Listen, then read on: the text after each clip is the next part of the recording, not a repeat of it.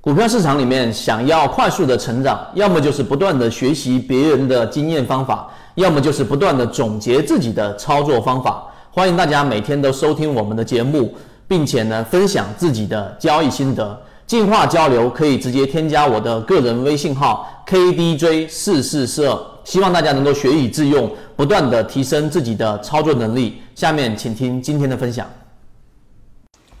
不同的市场风格会有不同的操作的这种模式。那很多人去做短线，但是却不知道做短线，第一要在对的环境，第二要跟对的资金。那到底什么是对的资金呢？今天我们就来给各位用三分钟来讲明白这个问题：短线到底应该跟什么样的资金？以前我们讲过，如果你做股票，你把它理解为赌博啊，理解为投机，或者是一种啊随机性的购买。那么劝你最好是不要做股票了，因为股票市场里面一直以来都是一平二赚七亏损，但是大部分情况之下，这还算是一个非常乐观的数据，就是有百分之二十的人是能够赚钱的，其实际上啊百分之二十都不到。那么作为一个普通的散户交易者，那我到底应该怎么样去跟随啊这个市场的资金和跟随正确的资金来掌握我们自己本身所具备的一个优势呢？我们先提出第一个，以前我们在我们圈子里面讲过的观点，就是做股票其实跟你身边的这一个做律师的人和做这一种银行投投资的人和这一种医生和这一种物理学家和这一种工程师都是一样的，它是一个非常复杂，需要你重复练就一个手艺的一件事情。虽然说很多事情看起来是随机，但是你可以下功夫和你去做。专注的和专业的这一种训练的事情还是很多的，我待会会给你讲到。这是第一点，你要正确的去理解到底怎么样去做股票交易。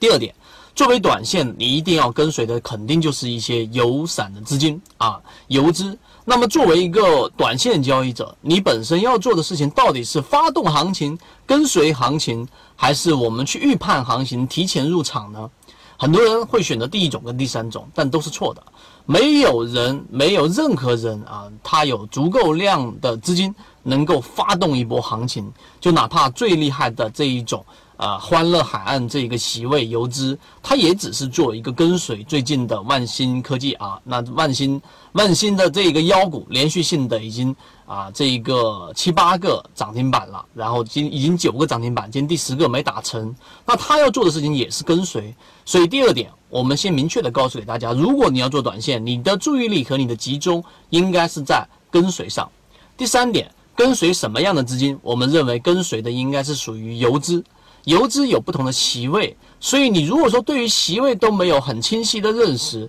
这个席位，举个例子，欢乐海岸，它负责做的是什么类型的个股？它专门做的就是我们说的这种妖股，从啊前面的冀东装备到现在的万兴等等的，只要有妖股，它一定会推波助澜。这个就是欢乐海岸这个席位的一个游资，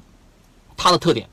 那么另外有一些特点呢，像炒股养家里面的，对不对？华泰，华泰里面的宛平南路啊，那这一个呢啊，还有很多的类似呃炒股养家的席位，它是属于呃我们所说的这一种。